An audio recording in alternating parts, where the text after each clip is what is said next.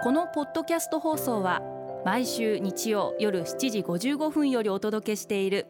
毎日に夢中感動プロデューサー小林翔一を再編集した特別版です。放送で収まりきらなかったアルビオン社長小林翔一さんが大切にしている感動のポイントをどうぞお楽しみください。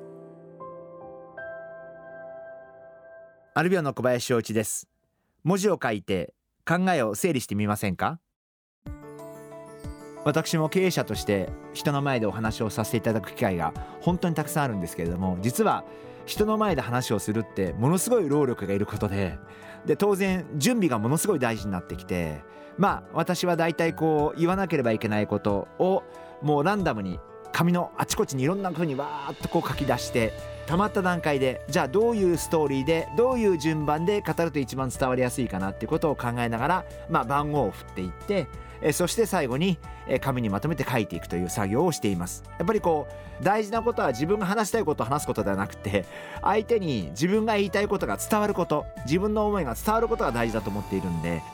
そういう意味であの本当にすごい労力がいるんであの原稿を書き始める時は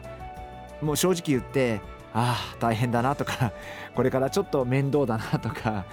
自分の中で負担で重い気持ちになることがすごくあるんですけどやってみると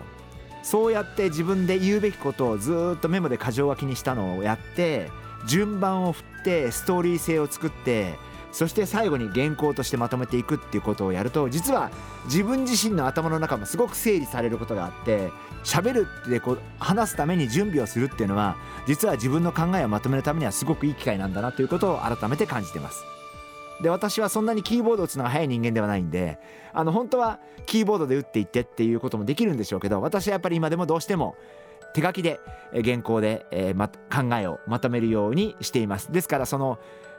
思いついたことをわーっとこう速いスピードで書かなきゃいけないんで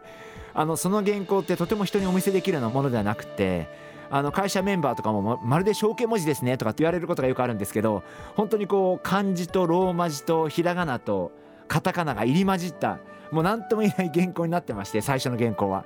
でそれに今度は番号を振って最後にちゃんとした原稿にまとめるようにしています。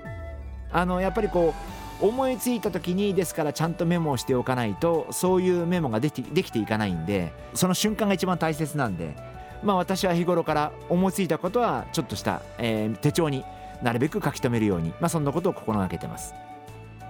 ですからリスナーの皆様も例えば録音してもいいと思いますし、まあ、もちろんキーボードで打ち込んでもいいと思うんですけどやはりなんか思いついた時にそれをすぐ何か記録しておくそういう習慣をつけることってすごい大切なんじゃないかな。あのぜひ実践されてみてはいかがでしょうか。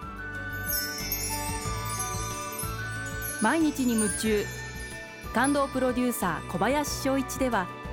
あなたからの仕事のお悩みを受け付けています。番組ホームページにあるメッセージホームから送ってください。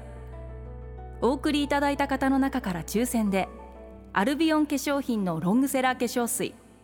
薬用スキンコンディショナーエッセンシャルとソープをセットでプレゼントいたします。たくさんのメッセージをお待ちしています。